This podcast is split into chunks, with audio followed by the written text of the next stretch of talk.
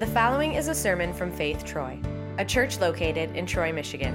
For more information and more audio and video content, go to www.faithtroy.org. That's what we're talking about life at work, professionally, um, but also as Christian people. What does that mean? We're going to unpack that. The first week, you heard Pastor Joe Casiglia speak about um, his um, Genesis chapter 2 and how God created people to enjoy the work that he gives us. That Adam and Eve were there to, to work and care for the garden in this perfect creation, and work was enjoyable. And then you heard Pastor RJ last week in Genesis chapter 3 then talk about how Satan tempted Adam and Eve to sin. And then because of that, there was a curse. And that curse was that by the sweat of your brow, you're going to be working for the rest of your lives in toil and, and burdensome and thorns and thistles. Yuck, right? Work. Work. Now, so if you, um, maybe there's something that you don't know about me, um, but m- people that are close to me, they, they know this that I am a guy that doesn't like tools in my hand. I can't fix anything. I mean, you give me a tool and I ruin things. You know, I don't know anything about home repair, any of that. So, needless to say, when something happens at my house, I'm on the phone with a church member or my neighbor and say, hey, help me. How, do I fix this? You know, just put me to work. I'll lift, I'll do whatever, but, but I, mechanically inclined, forget it.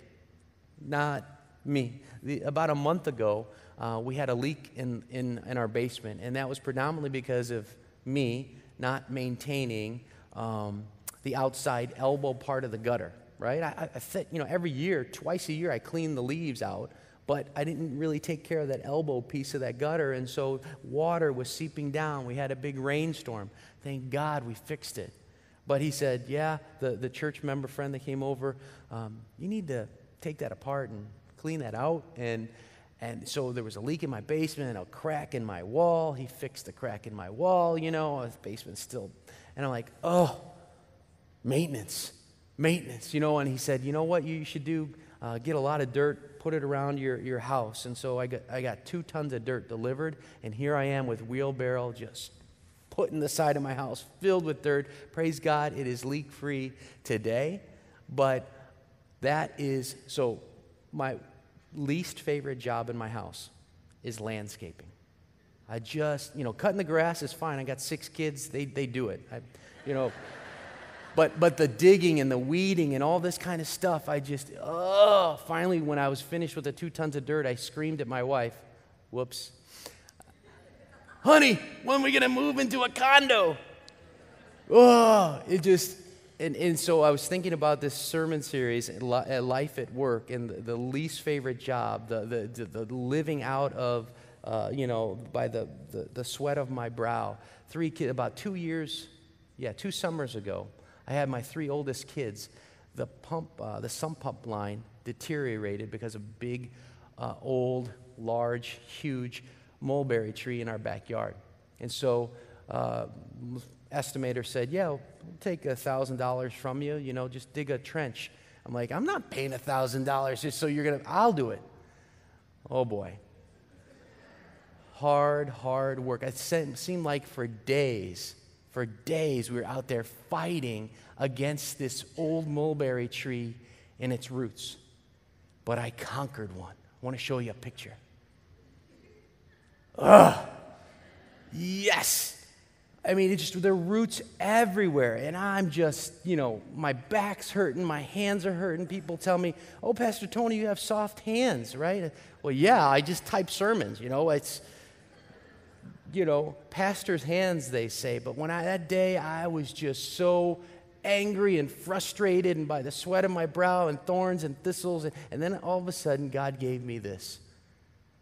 Huh there's a spiritually meaningful lesson that you're learning, Tony Bose. Yeah, God, what is that? And I was thinking about this that the roots that I'm chopping through to dig this trench that are everywhere, it's really like the roots of sin. They start so small. But after years of working, right, of growing, And even if they're close to your heart or close to your home, after years of this root of sin, if it's not taken care of, it's going to do damage and it's going to make your life miserable. Amen? And so, what, what then that I was thinking about, okay, I was thinking about the work that Jesus did in my life, the struggle that he did on the cross to take my sin upon himself and the sins of the whole world. That's what Jesus did. He did the work for us, the work that, that we couldn't do, that what I couldn't be and what I couldn't do, Jesus did to live a holy and perfect life. That God the Father would send his Son in my place to exchange my sin for the life of Jesus. The death that I deserved on the cross, the resurrection that I couldn't do, he did, and God said, That's acceptable to me. And he exchanged my sin for Jesus' perfect life. And that's just a great exchange. That's what he's done, and I appreciate that, and I look back on that and say, Okay, God, all that experience, you teach me that and, and just help me to understand more and more of your word. Praise God. Praise God. Amen. This work, this Life at Work series that we're in, obviously, we work in our homes, we work at our jobs, we work with our kids, we work at school, we work second jobs, third jobs, all kinds of work. I mean, that's America today. We work, we work, we work. But yet, one of the wisest men on earth, and he said this in the book of Ecclesiastes, King Solomon, he said these words There's nothing better for a man to enjoy his work because that is his lot. I know that there's nothing better for men than to be happy and to do good while they live, that everyone may eat and drink and find satisfaction in all his toil. That's his work. This is a what? It's a gift of God. How true that is that God's people, that I would find meaning in my work and have satisfaction in it when we cheerfully accept the, the work that God gives to us. No matter if I'm digging ditches, no matter if I'm typing sermons, and no matter if, if I'm coaching kids in soccer. Whatever that work would be, that I would be grateful, remembering that the work that He gives to us is from His gracious hand. It is a gift. Today, we are going to look at Ephesians chapter 4, but before you go there, I just want to define a word that you're going to, you're going to hear and see in, in, in uh, Ephesians 4. And that word is called calling. Calling. And many of you think, well, yeah, Pastor, you're called.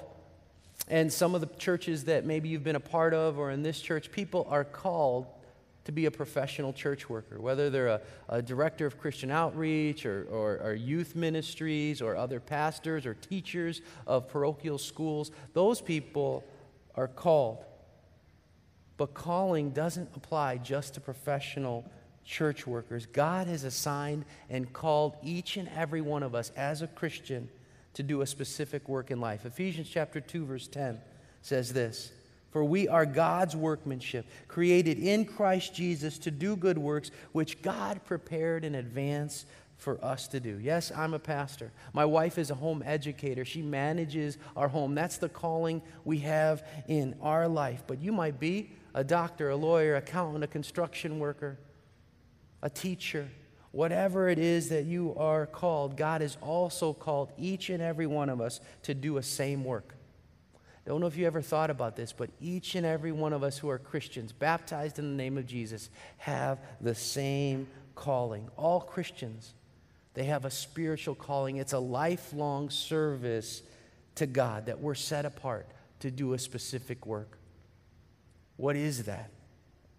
Well, Romans 12 puts it this way I appeal to you, therefore, brothers, by the mercies of God, to present your bodies as a living sacrifice holy and acceptable to God. Our whole life is a life of service to God. 1 Peter chapter 2 says it this way You yourselves, like living stones, are being built up as a spiritual house to be a holy priesthood, to offer spiritual sacrifices acceptable to God through Jesus Christ. You are a chosen race, a royal priesthood, a holy nation. It was about 500 years ago in the Christian church, or maybe more so, that people would look at the life of professional church workers, of priests, of monks, of nuns, and they would see it as a, a, a holier calling than the common Christian. That because what they do and the sacrifices they offer is, is more holier and, and more meritorious in front of God than just an average Christian. But that takes away that the glory is due to, in, in Jesus. I mean, it takes away from Jesus' glory, doesn't it? That all of us are this priesthood of all believers. That's what 1 Peter 2 says priesthood. What does a priest do? Comes between the people and God, right? Acts as a, a mediator. But we only know of one mediator between God and man. That's the man Christ Jesus. And his work, his one sacrifice for all time, was the blessing that every Christian receives. And therefore, each and every one of you can be that mediator between a person that's lost and a holy God. That he would call you to be in your life, whatever you're doing, to be that mediator, to be a priest of God. That's a special calling. That's a privilege calling. That's a responsibility that each and every one of you have, and myself, no matter if I'm doing that as a pastor or you're doing individually in your vocation. We have an individual vocation or calling, but we all have the same calling, a universal calling to be a living sacrifice in whatever we're called to do for Jesus. So that's what calling means. I want you to uh, open up your Bibles, please. Ephesians chapter 4. It's found on page 1821, but um, you can go there. Uh, but I don't necessarily want you to, to look at those uh, verses yet because what I'm going to do, and I never, I never really do this because I like the NIV 1984 translation. However, we're going to see it on the screens in the ESV version the English Standard Version. The reason is it uses the word calling. So I want you to hear Pastor, uh, Pastor, is Paul's, Paul, the Apostle Paul, um, his words to the Ephesians. And he uses this word uh, more often in this version of the Bible. So if you look on the screen, um, I will read from the ESV. I, therefore, a prisoner for the Lord, urge you to walk in a manner worthy of the calling to which you have been called. With all humility and gentleness, with patience, bearing with uh, one another in love, eager to maintain the unity of the Spirit in the bond of peace. There is one body and one Spirit, just as you were called to one hope that belongs to your call. One Lord, one faith, one baptism, one God and Father of all, who is over all and through all and in all. But grace was given to each one of us according to the measure of Christ's gift. Therefore, it says, when he ascended on high, he led a host of captives, and he gave gifts to men, and he gave the apostles, the prophets, the evangelists, the shepherds, and teachers to equip the saints for the work of ministry, for building up the body of Christ. Until we all attain to the unity of the faith and of the knowledge of the Son of God, to mature manhood to the measure of the stature of the fullness of Christ, so that we may no longer be children tossed to and fro by the waves and carried about by every wind of doctrine, by human cunning, by craftiness and deceitful schemes. Rather, speaking the truth in love, we are to grow up in every way into Him who is the head, into Christ, from whom the whole body, joined and held together by every joint with which it is equipped, when each part is working properly, makes the body grow so that it builds itself up in love. Ephesians verse 1 You were what? Called. You have been called, been called to walk in a manner worthy of that calling. This is the basis of our Life at Work series that no matter what calling or no matter what vocation you have in your life right now, you serve Jesus in a manner worthy of how you've been called. Because the Bible also says, St. Paul in Colossians, and whatever you do, whether in word or deed, do it all in the name of Jesus, giving thanks to God the Father through him. Four times in the first four verses of this ESV version, the word call is used. And St. Paul reminds us that there's work to do. to work in a manner worthy of our calling. God just didn't send us Jesus so that we would immediately be saved and go to heaven. No. God called us to be living in this earth in one body, living together so that we might show the world that this kingdom of God is a reality because they see that we're acting different than the rest of the world, that we have this unity in the bond of peace that it's called, that we walk in a manner worthy of our calling. Verses 2 and 3. How do we do that? How do we walk in a manner worthy of our calling? It says to be humble, to be gentle, to be patient, to bear with others in love, unified, and pe- living at peace with other believers. This whole chapter makes it clear that we live at work and, and, and play. We live together with other believers, not isolated. We don't live that way. We're connected to one body, God's family, doing life together. Together as a group, as a church, as a fellowship of believers. And so, as I thought about this and how that ties into life at work, there's three aspects of this body togetherness that I'd like to point out. Number one is this that working together doesn't mean sameness, it means diversity. If you think about this, and if you look around the room right now, we might give one another labels that everybody in this world gives. Yeah, there's men and there's women, there's black and there's white, there's old and there's young. But God created each and every one of you differently, complexly, uniquely. That He's given you gifts, He's given you weaknesses, that we might all be part of the body. See, the body has all kinds of different parts, they don't look alike, but they're all uniquely made, specifically to be called to work together. And I pray that as we grow up in this church, that we would be more diverse economically, demographically, ethnically, whatever that is, that we would work together doing that. Is that a good prayer to have for our church? Yes? Number two, thank you for being on track with me. Working together needs everyone contributing. I want you to look at verses 11 and 12 where, where Paul lists particular gifts that God gives believers. That God gives some to be in this one body, the church, to be apostles, to be prophets, to be evangelists, to be pastors and teachers. Why?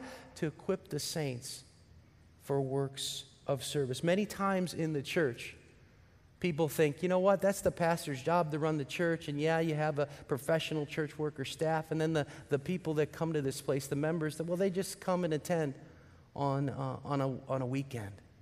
But that's not how the Bible describes life at work together. It describes not just one leader. Yeah, Pastor Joe Casiglia is our new senior leader, praise God. But he would be the first to tell you that there's just not one leader, but there are many leaders with many different gifts in our Christian body, and that we don't rule from on high but that we're knee deep in the thick of things, equipping God's people for works of ministry. I love the fact that we have so many volunteer leaders in this place. Gifted individuals that share their passion in their passion areas and they serve. Just think about that. We did a series on gifted. Do you remember that? When I, I gave out a spiritual gift analysis and as invited you, you know, how would you share those gifts? The, the worship ministry. I don't often call out a cello but somehow that, that connected, you know? Beth Ann Marciano and, and Kazakhstan, leaders of Brazil mission trips, uh, the, the people in the parking lot, the volunteers that go in children's ministry, that work in our youth, that are here doing the altar guild for communion to, to happen every week the lay ministers that come and serve, the worship team and all their gifts. And I could go on and on, and I missed all, all kinds of people, but you understand.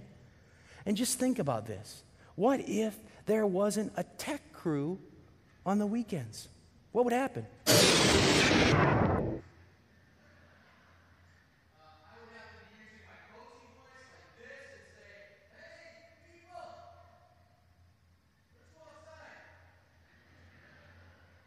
No, but but but really, um, that's just a helpful example, right? That the people, a couple of them are just a month in the booth, in the tech booth right now, serving, using their gifts. If you aren't using your gifts in this place, you know, call me.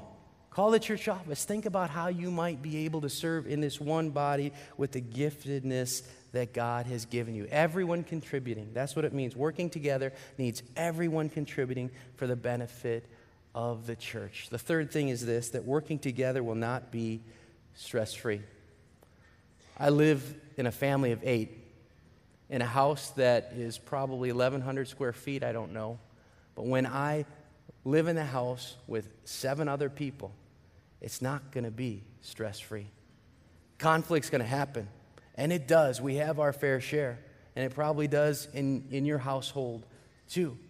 But that's the beauty of it. When people, as diverse as we are, working together with everybody contributing, we got to understand that this kind of growth is going to bring conflict, it's going to bring pain.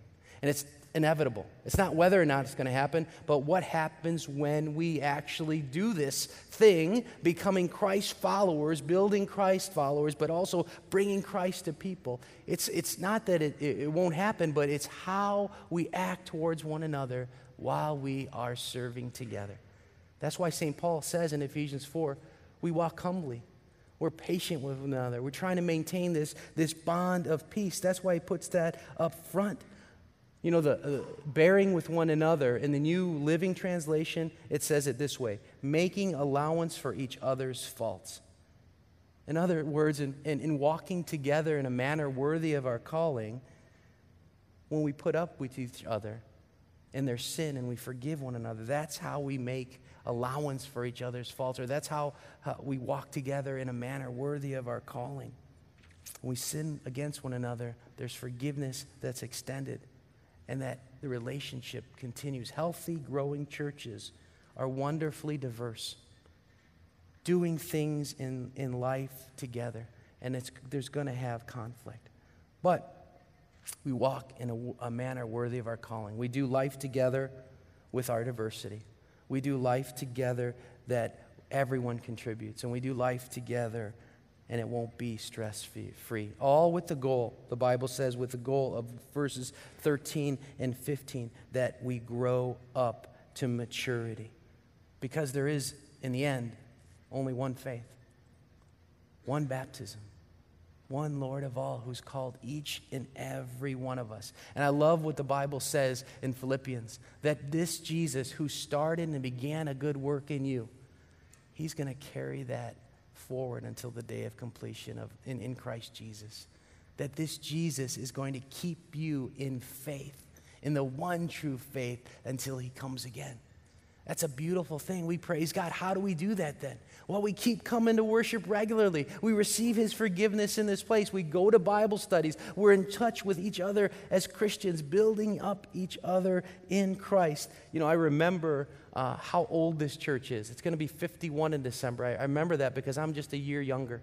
I'll be 50 in December. This church will be 51. And I want you to think about all the generations that are going to come after you. All these generations right now who are younger, who are growing up into maturity. How do we walk in a manner worthy that they can see Christ in us? Because this church isn't just a building, is it? It's people. It's people with each other working together as God called us to do. And I pray that as we do that, this life at work, individually in our vocation and collectively as a body, I pray that we would understand work to be a gift from God and that we would cheerfully accept that gift as one from God's gracious hand. Amen? We get the privilege of receiving Christ Himself in, in, in Holy Communion.